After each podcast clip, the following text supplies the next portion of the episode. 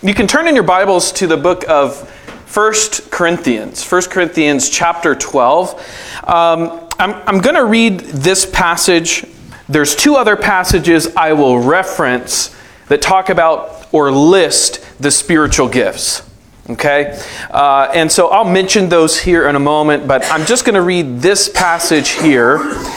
And um, fair warning, there, um, the front half of this is front loaded with information just describing the gifts that we see in Scripture. And then I'm going to make some application of what are we to do with these? Uh, how do we know what we're gifted with? And, and how do we discover our gifting? So uh, we'll take some time. We're going to do an overview of the gifts first, just kind of get acquainted with, with what they are. And then what does God want us to do with those? And press into that. And then we'll lead into a time of just seeking the Lord and waiting on Him. And, uh, you know, we talked about the baptism of the Spirit last night. Maybe you need to just be filled afresh with the Spirit. We're going to ask the Lord to do that. And maybe, maybe as we go through this, there's a gift that you feel convicted. Lord, would you use me in that way? Would you gift me that way? We're going to ask the Lord to empower us with the gifts. And so, uh, We'll read there 1 Corinthians 12, verses 4 and 11. But before we get to there, notice the first verse in this chapter. Paul says, Now concerning spiritual gifts, brothers, I do not want you to be uninformed. Uh, I like how the New King James Version says that. I do not want you to be ignorant. And it's interesting because Paul makes that statement about a few things throughout Scripture, doesn't he? And what are the things that there's much confusion around? What are the things that there is, um, you know, a general unfamiliarity with? It's these things that Paul says, I don't want you to be uninformed. I want you to know these things. I want you to have them deep within your hearts as a part of your experience in following Jesus. And what we see from this passage is that it's God's will to, to work through us. It's God's will to know the gifts and to function in them. Let's read verses 4 through 11. It says, Now there are varieties of gifts, but the same Spirit. And there are varieties of service, but the same Lord. And there are varieties of activities, but it is the same God who empowers them all and everyone. To each is given the manifestation of the Spirit for the common good. For to one is given through the Spirit the utterance of wisdom and to another the utterance of knowledge according to the same Spirit, to another faith by the same Spirit, to another gifts of healing by the one Spirit, to another the working of miracles, to another prophecy, to another the ability to distinguish between spirits, to another various kinds of tongues, to another the interpretation of tongues. All these are empowered by one and the same Spirit, who apportions to each one individually as he wills. The other two passages are Romans chapter 12, verses 4 through 8. And I'm not going to read through that passage for sake of time. Ephesians 4, 11 through 12 uh, also gives us another list, and I'll briefly mention the gifts listed there the gift of the apostles, the prophets, the evangelists, shepherds, and teachers. Now, with these gifts, we notice that it's the Lord who empowers them all, it's the one Spirit. There's not a different spirit enacting each of these. It's the same Holy Spirit and, and a beautiful way of uh, diversifying the body of Christ, just filling us with these individual gifts. And the picture that Paul will later go on to say is like it's a body, like a physical body, but it's the spiritual body of Christ. We each have functions, and when it works together, it's a beautiful testimony of God's grace to us. So, the gifts, what are they? How do they function? Well, I have broken down the gifts into four different categories. And uh, these categories aren't definitive. There's overlap in these, but it kind of helps me um, kind of frame my mind around the gifts. And so the first are the speaking gifts. So let's look at the gift of tongues. What is the gift of tongues? Well, the gift of tongues we learn from 1 Corinthians 14 uh, it's, it's a language that God gives to an individual to speak that they, they have not learned, or it's not their native tongue. It could be a, a heavenly language or an earthly language that God gives to speak. And the gift of tongues is, is from man to God. It's not from man to man, it is from man to God. Is what Paul says in 1 Corinthians 14 2. He says in verse 2 For one who speaks in a tongue speaks not to men, but to God. And so, this is something I think is so helpful for us to remember in the exercise of this gift. When somebody's exercising the gift of tongues, they are praising the Lord. They are worshiping God for His glory, for His majesty, for His work. Now, unfortunately, this has been one of the most evaded gifts that, that we have in the list. But you know, it's one of the, the most edifying gifts. I, I, every time I hear this gift function, I am so edified in my spirit. And it's a blessing that God has for us. It functions for the edification of the body corporately. But in order to do this, what we're going to see, Paul gives instruction for the next gift that we'll cover is the gift of interpretation needs to uh, operate in tandem with this gift for us to benefit anything from it in a corporate gathering. So, practically speaking, how would that work in, in an afterglow session? Well, if somebody speaks in tongues and there's no one there to interpret, well, then we wouldn't exercise that gift any longer.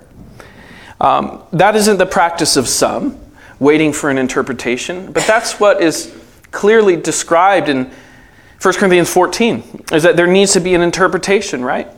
And, and in that way, we are edified corporately. But if somebody's practicing this gift in private, they can speak freely and be edified.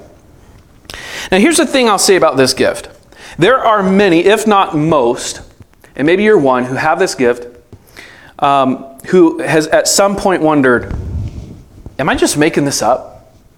Is this actually God giving me these syllables to speak? Syllables that to me don't make sense? And I would say you are not alone. Uh, most everyone that I've talked to who has this gift has wondered, is this the Lord? But here's what I would remind us is that we trust God's word above our feelings and our own ability to understand and comprehend his work. Because that's what this gift is. It's a supernatural gift. And so, uh, experience is not the test of legitimacy, God's word is. And so, this is something that God has given to the church to function. So, who receives this gift? Whoever the Lord wants to, right? The Lord apportions this gift to whomever He wills. You can ask for this gift too. If, if, if the Lord is stirring in your heart to ask for the gift of tongues, you can ask the Lord for it. It doesn't mean He's going to give it to you. He may have other gifts He wants to give to you but he might. And you might ask him for it. And the last thing I'll say about tongues is that there's a teaching that says all believers have this gift. In other words, you aren't a Christian if you don't have this gift. We don't see that anywhere in Scripture, do we? In fact, what do we see? God gives you the ones He wants you to have, and they're not all the same. Interpretation of tongues. It's used in tandem with the gift of tongues. Um, though, if tongues is exercised privately, it's not always functioning there. But when somebody speaks forth a tongue, God will give another individual, or whoever has this gift, the sense of what is being spoken in those tongues. Now, I think something that's helpful for us to distinguish between interpretation and translation. Translation is a word for word representation of what is said. But this gift is interpretation. In other words, giving the sense of what is being said. Many times somebody will speak in a tongue and they might say something short or something long, and the interpretation doesn't match the length in our minds. It's like, well, wait a second. He, that was like four sentences of interpretation and two syllables of tongues. What's going on there? Listen, I think this kind of goes back to one of the questions that we had in the Q&A. We can intellectualize spiritual experience and miss what God wants to do. Doesn't have to match. Doesn't have to match lengthwise. And uh, just the example that I give is Daniel 5. With the writing on the wall, there were three words that were written. And the interpretation was far greater uh, in terms of the length than those three words that were written there. The gift of prophecy. You may hear teaching or doctrine that says this gift of prophecy is not in use today. And we discovered and discussed a little bit during our breakout session that this gift is for today. Um, people will say that the gift of prophecy functions as good preaching or good teaching. Let me read to you two quotes. One is from John Calvin. He says, Prophecy at the present day is simply the right understanding of Scripture and the particular gift of expounding it. And another says, the gift of prophecy is simply the gift of preaching, of proclaiming the Word of God. There is a, a tendency to, again, want to shy away from these more supernatural um, expressions of, this, of, of God's Spirit. There's a temptation to want to, to understand it such that if you can't understand it, you don't believe it. And that leads to these types of conclusions. But again, we need to look at what Scripture says. Not pages of systematic theology, not the blogs of our, our favorite teachers necessarily to see what they have to say. Well, what does Scripture have to say about it? The Bible forms our doctrine. Our doctrine does not inform Scripture of what God has intended for the church. It's a twofold gift the forthtelling of who God is, what He's like, and the foretelling of things to come. So, this gift is really unique. And as the gift of prophecy comes to an individual, how does it function? Well, there will be a, a specific thing that's brought to your mind to speak forward for the comforting, as Paul says, or for the edification, uh, for the upbuilding of the church. You will have an inescapable sense of the Spirit to speak forth what you are about to say. And it is a particular word for an individual in a season of their life about the nature of God or something that God is going to do or something will take place in their life or a direction that they are to go. You'll have a strong sense of what to say that will bring encouragement, comfort, or admonishment to them. And you'll speak forth what the Lord has brought to mind through the Spirit. Now, I'm not going to spend much time on this because we really have to go through these pretty quickly here, but I do want to touch on most of them. But the thing with New Testament prophecy is that there always there isn't always this thus saith the Lord moment. You know, I've found that this gift functions a lot when perhaps when I'm teaching a Bible study and and I'm going through a certain passage and I feel so impressed by God to to apply that truth in a particular way, in a very specific way for an individual's life. Or when a worship leader is leading worship and they say, you know, someone in here just needs to be reminded of God's love for you. You've blown it this week and you know it, but God is love and He loves you. Or um, prophecies about things that are to come. Maybe somebody has prophesied over your life that you would go and do something or go and be something or be used of God in a certain way. That's how prophecy can function.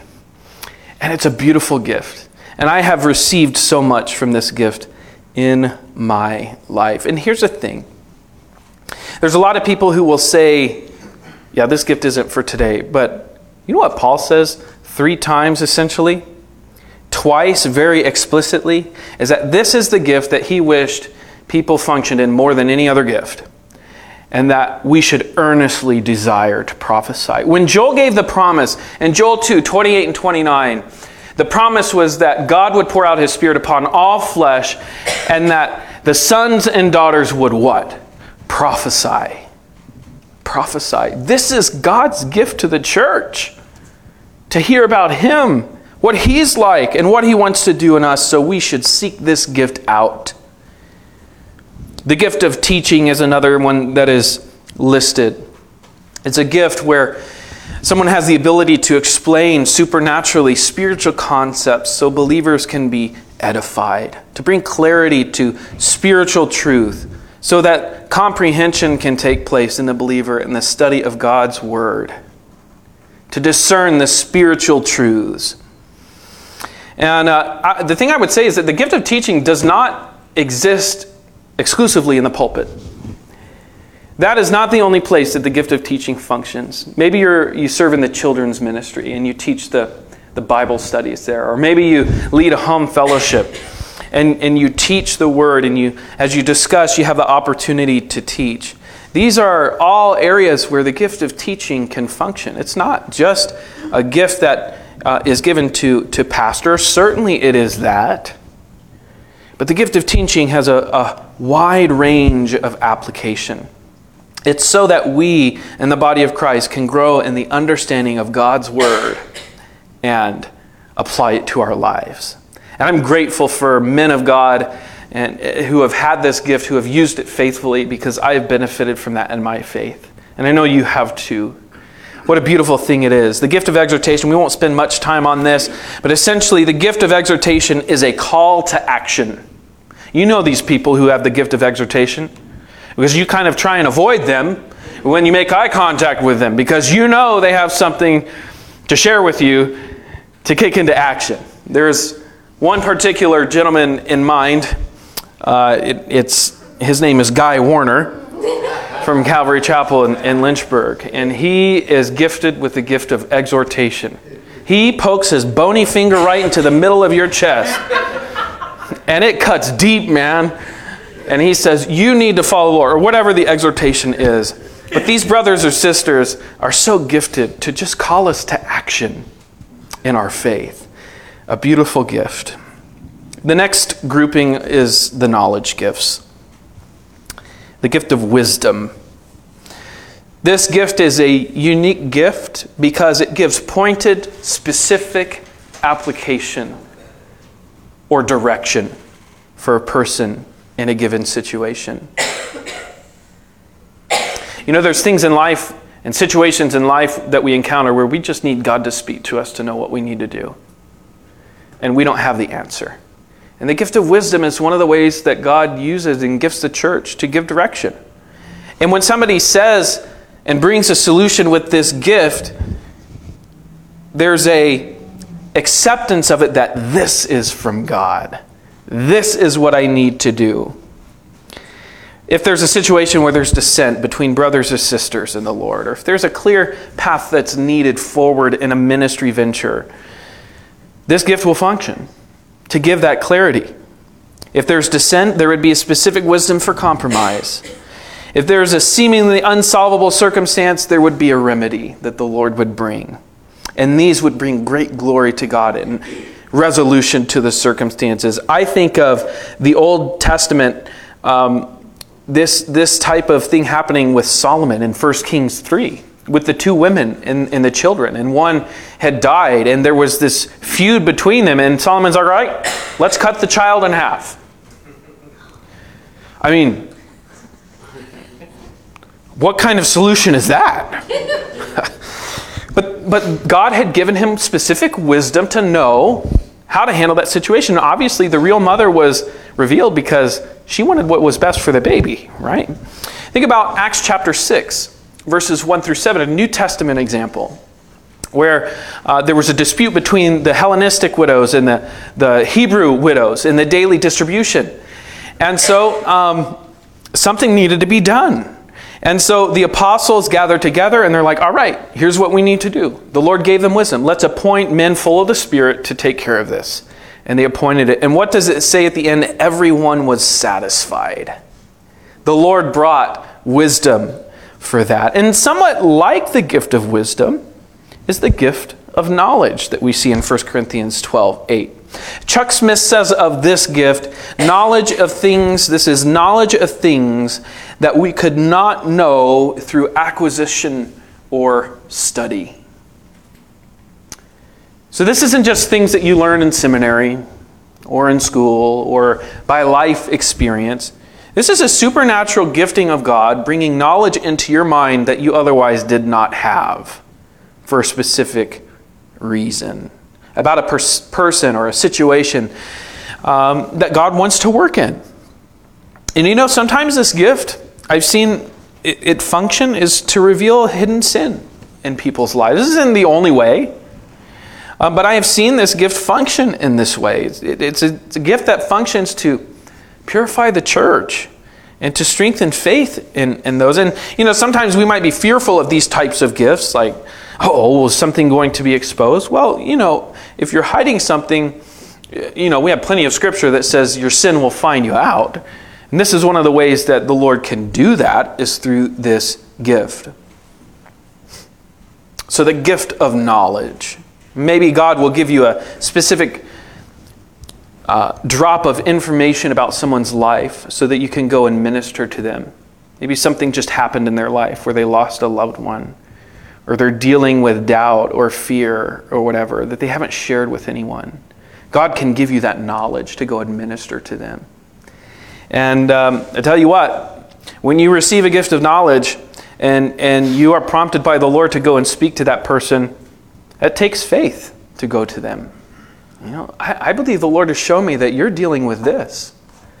It takes faith to exercise that gift. It takes faith to exercise all of them. But this is a gift that God has given to His church so that we can be edified and strengthened. Discernment, being able to discern between spirits. This gift I've seen function, and we see to discern for the health and the benefit of the body of Christ. You know, people come into the church and what, what have we read in the New Testament? That there are some people who are there with not good intentions. Uh, they are wolves in sheep clothing. And the Lord will use us, use this gift to give discernment, to protect the body of Christ from potential confusion. They will give, the Spirit will give you a check in your spirit about a situation or a person.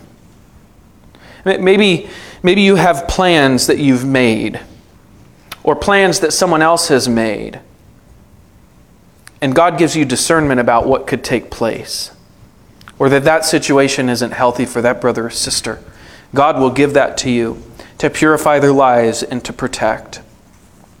Now, we also have the leadership gifts, and I know I'm, I'm breezing through these, but I want to give us just a sense of most of these, just to see how they, they function, and then see how God wants us to do these. The gift of apostleship. And we read this in Ephesians chapter 4, verse 11. Now, we don't use the word apostle today. The, the, the, word apostle means messenger. We would use the word missionary today. Is the gift of apostleship around today? Absolutely. We just don't use it. We use the word missionary more likely. And um, this, this is uh, the gift that God uses to establish new works of the gospel through a messenger. Think of like church planner someone who goes and plants a church or who is a, goes out to be a missionary on the field, establishing a work for the gospel. We have many New Testament examples of apostles. Some are capital A apostles, and some, excuse me, are not. But of course, Paul, Titus, and Epaphroditus uh, from Philippians uh, are those who were sent out for the work. So, the gift of apostleship is around today. People uniquely gifted to go and begin a work of God in a particular area. How about the gift of shepherding? Functions very closely with the gift of teaching. And um, as Tyler was talking about earlier, they're, they're really kind of inseparable the gift of shepherding and the gift of teaching. Um, but the gift of shepherding, God gives to people to care for the flock, to care for God's people. The gift of pastoring and this gift functions closely, as I mentioned, with teaching to protect and care for the sheep, to look out for their spiritual health, to teach them, to feed them, to warn them of dangers. And so, what a beautiful gift this is the gift of evangelism. This is a gift that I've, I have, at times in my life, really wanted. Not about you, but um, brothers and sisters who have this gift just stir me up to want to evangelize more. I mean, uh, there are people like, you know, Greg Laurie and, um, of course, Billy Graham and others who have just such, have or had such a gift just to lead people to Jesus. You know, when they, they preach the gospel, people hear and they listen and they respond. This gift of evangelism is given to people in the church to be uniquely effective in sharing the gospel wherever they are. Now, this does not mean that we don't share the gospel because we're not gifted necessarily with the gift of evangelism. We each have that personal responsibility. Uh, and that's not an excuse for us to not, not to share. But there are people that God has, has gifted, and I'm grateful for this gift. um, that when they share, people get saved. People hear and listen. I mean, I don't know about you, but when I share the gospel, and this hasn't been every single ex- uh, example that I can think of in my life, but when I share the gospel, people look at me like I have three heads. You know, it's like, what, what are you talking about? You know, or every time I share the gospel, you know, not every time, many times it's like, man, there's such resistance here. You're not getting anything I'm saying. And yet, these brothers and sisters, as they share, there's just something that the Lord has gifted them with. It's this gift of evangelism. And the Lord uses it to bring people into their kingdom, literally building the church, edifying the church by bringing others into the faith. What a gift. Praise God for this gift. And then there's also the gift of leadership in Romans chapter 12, verse 8. Now, we have what are called, what I call the action gifts. And I'm going to summarize just some of these for the sake of time. But the gift of faith, the gift of faith, and, and I, I think of all the gifts that are hardest to explain, at least from my perspective, is the gift of faith. Because you know, we are all called to have faith in the Lord and to exercise our faith. But how does a gift of faith, faith function? Well, the gift of faith functions such that people who are given this gift will step out in great trust into something that God has called them to. Maybe it's a conversation that God has called you to, or maybe, maybe God is stirring you to plant a church or to go be a missionary. It takes faith to do that and a special gifting of faith. Or faith to trust that God is going to provide when all indications are such that He won't. Or, you know, by, by natural standards. You know, I think of George Mueller. Uh, just some of the stories and the way that he operated in this gift. You know, that, that story where all the tables were set for the orphans. And it was just about time for school to start. And there wasn't anything to give to the orphans. And, you know, they, they, they go and pray. He prays before them. He says, Dear Father, we thank you for what you are going to give us to eat. He prayed that when the tables were empty knock on the door.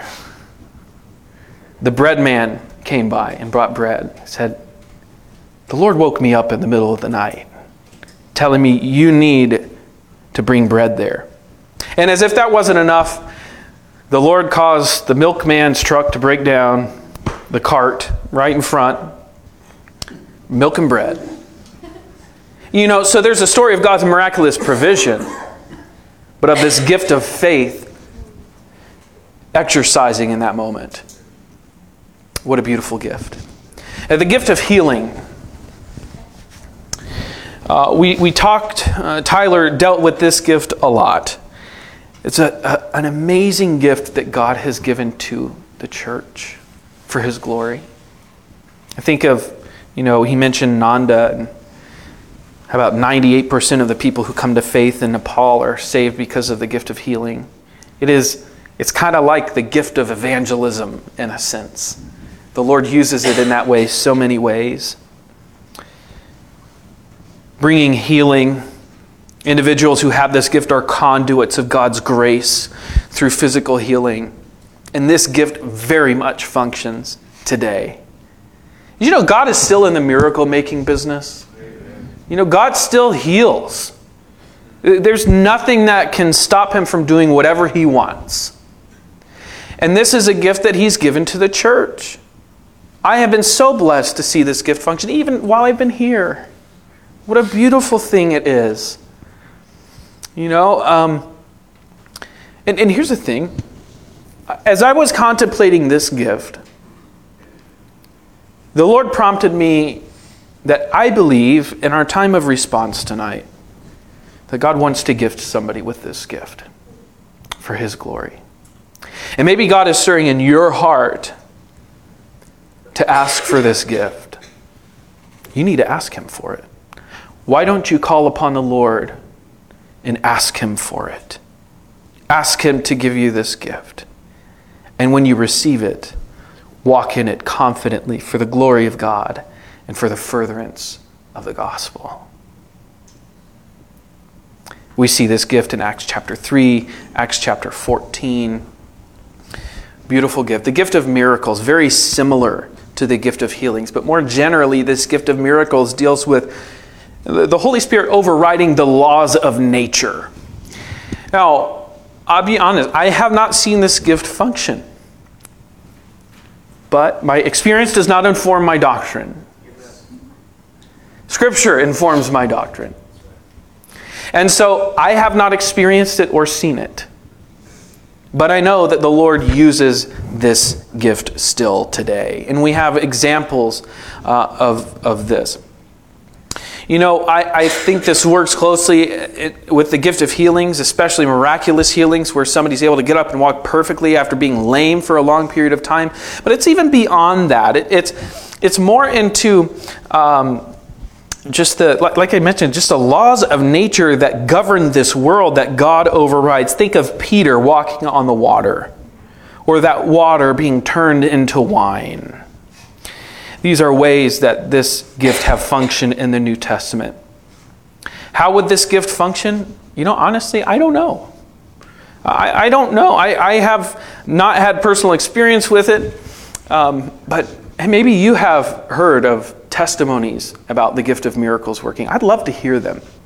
I'd love to hear how you've seen that gift work. Ah, here's one of my favorites the gift of serving from Romans chapter 12, verse 7. Now, you might know this gift also as the gift of helps. And this is where God uniquely gifts a believer to meet the needs of the body of Christ. And not only this, but to do it with such effectiveness and care and joy for the building up of the body. It's a gift that frequently works in the background of the church. Not because it's less important, but because much of where this gift is used in the, is in the peripheral aspects of ministry cleaning the church, or maintaining the church, serving in hospitality, organizing church items, helping to meet a need or a, a brother and sister out.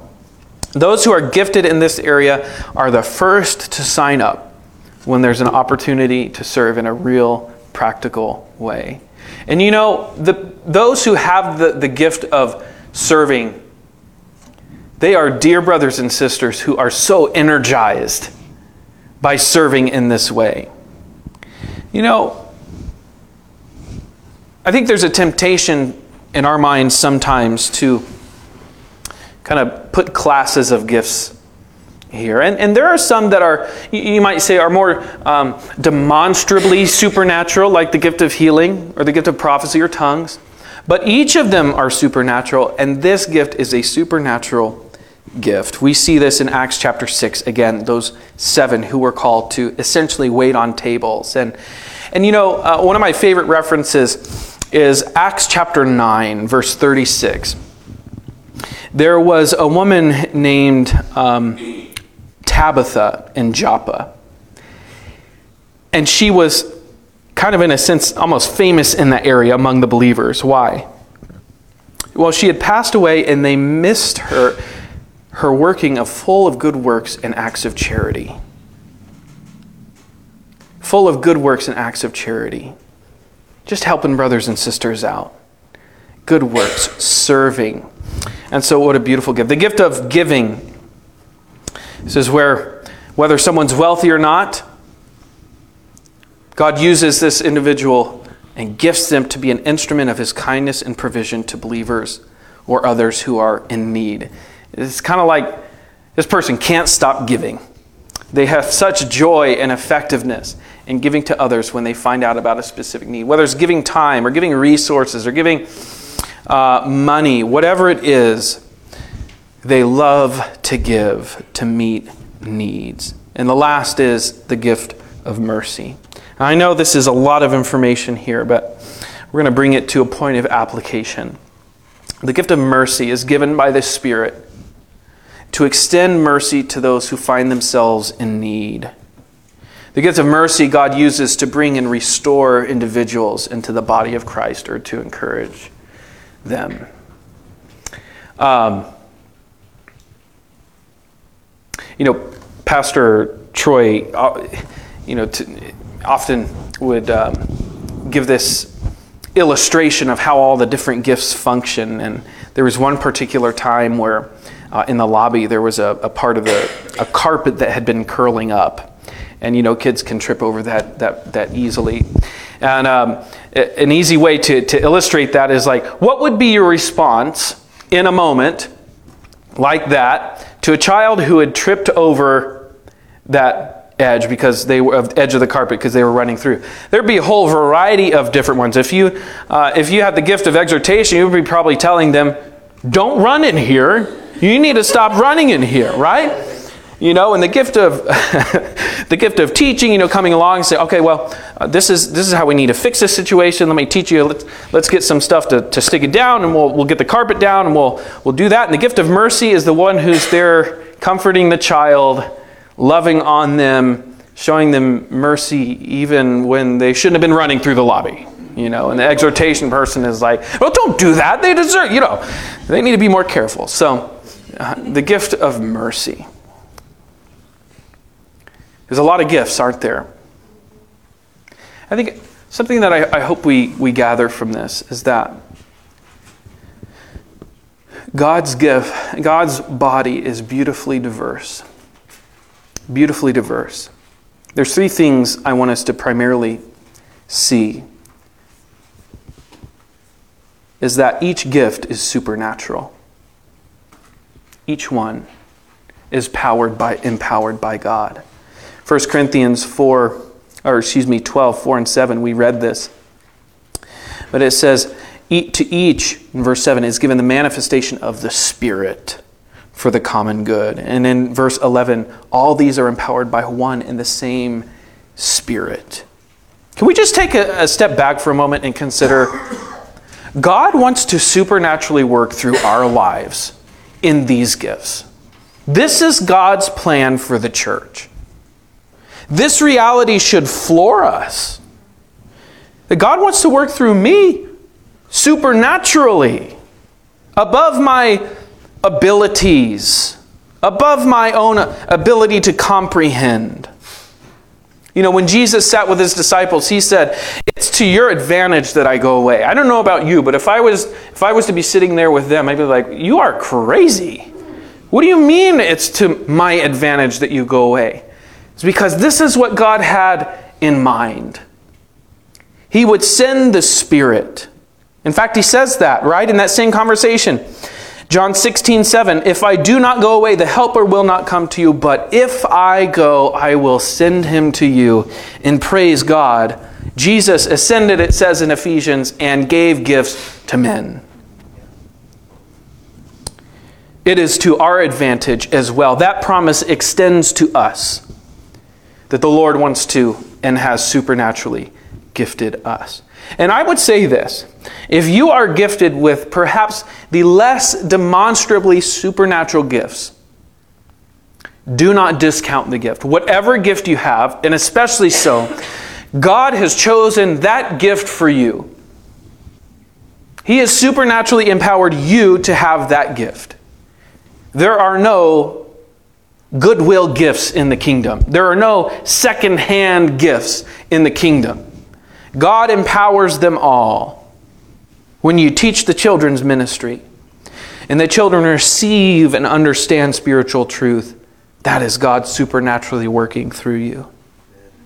When you clean the building and you pray for the people coming in and they have a sense that this is God's house, that is God spirit, supernaturally working through you in the gift of helps.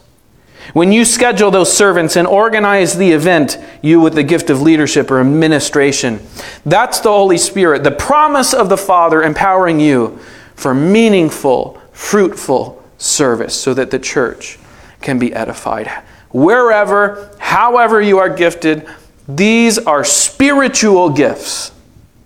Remember that they are supernatural. And each gift is necessary.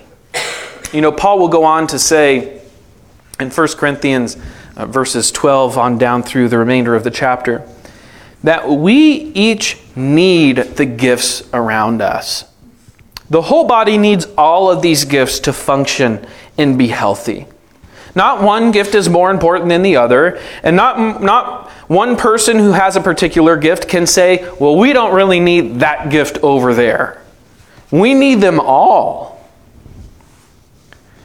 He, he kind of says it in a different way in Romans 12, 4 and 5. He says, As in one body we have many members, and the members do not all have the same function, so we, though many, are one body in Christ and individually members of one another. God is intended for every gift to bring edification and to benefit the body of Christ. He uses that analogy of the physical body in 1 Corinthians 12. You know, the example he gives is if the whole body were an eye, how would one hear? Now, that would be a sight to see.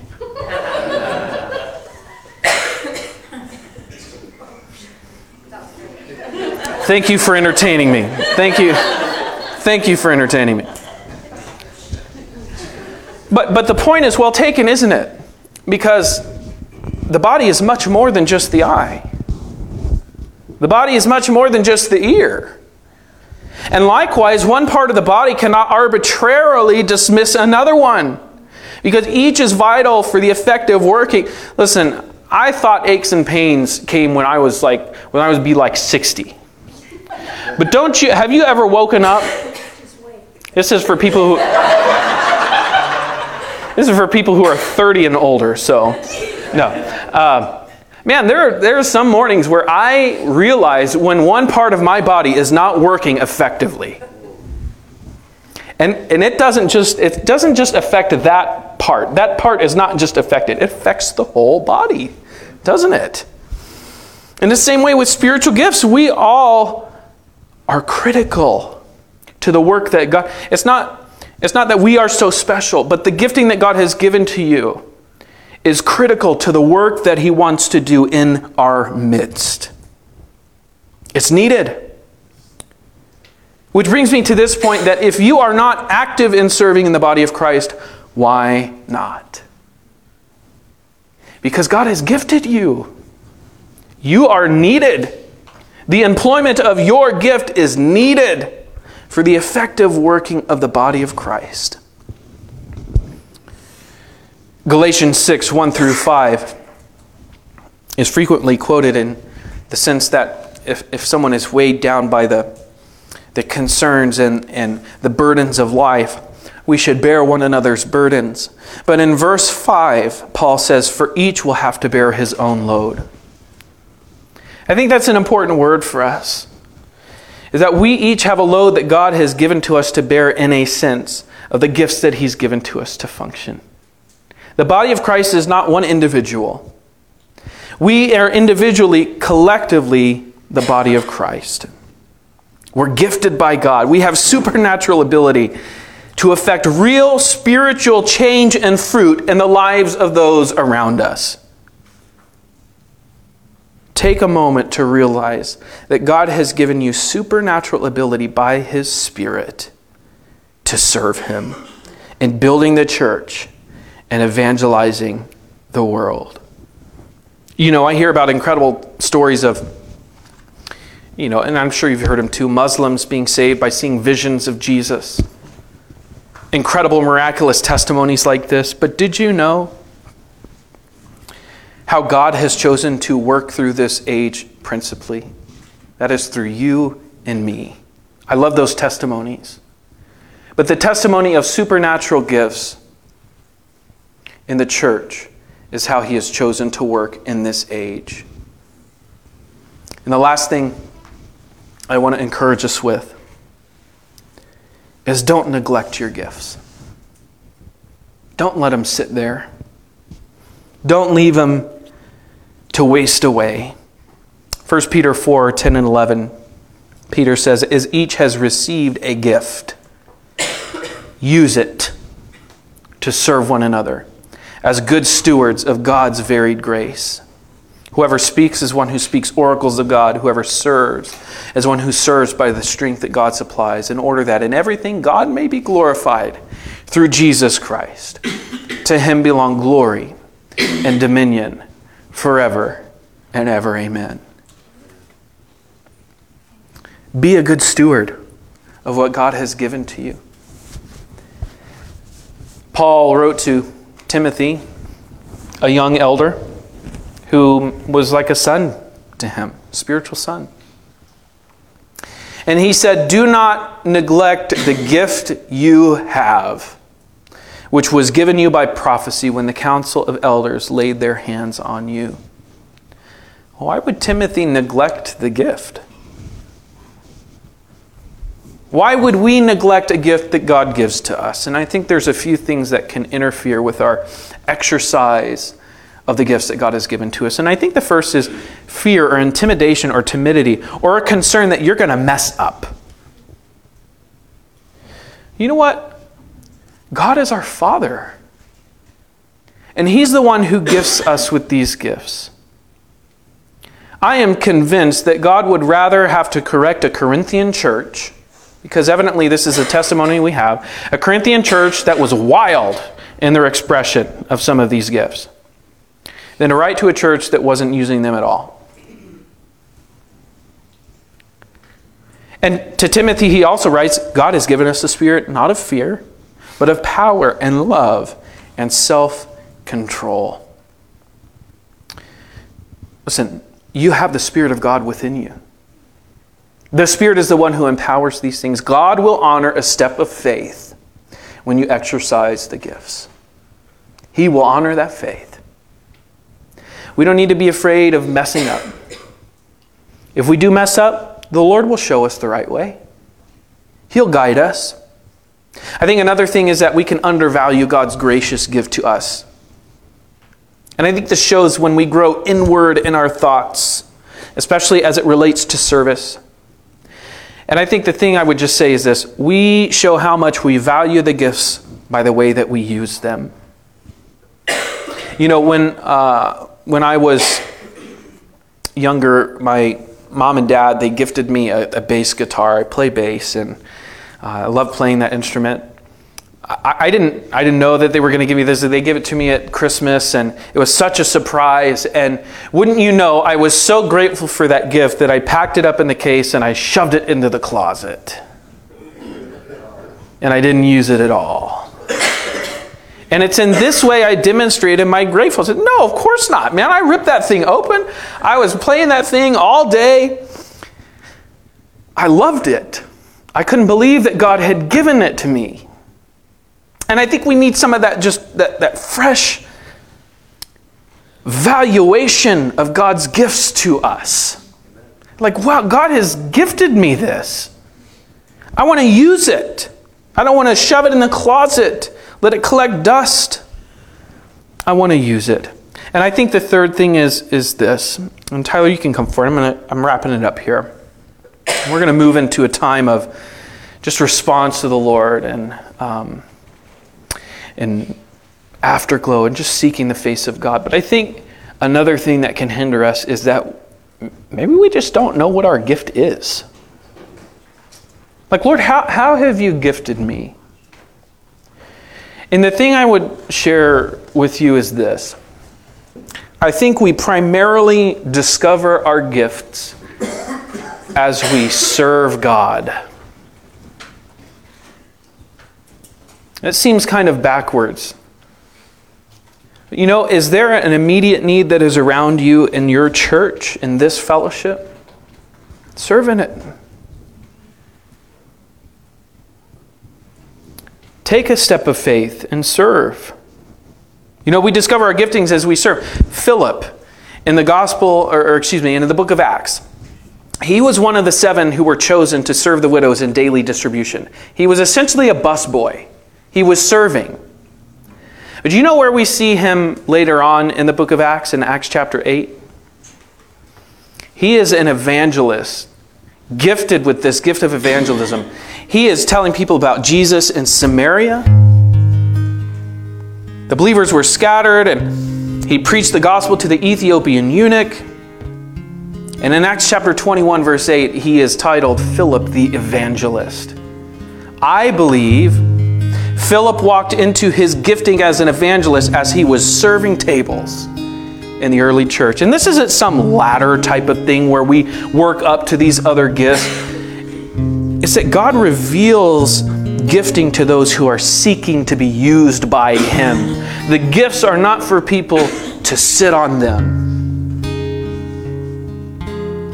You will discover your gifting as you serve. And the last thing I will say is don't allow anything to get in your way of fulfilling God's plan in your life. Don't let anything get in the way. Paul says in Ephesians chapter 2 verse 10 that we are Christ's workmanship created in Christ Jesus for good works which God prepared beforehand that we should walk in them. God has work for you to do. He has work for me to do. And you know how He wants to do that? It's through the Holy Spirit in your life, through the gifts that He's given to the church.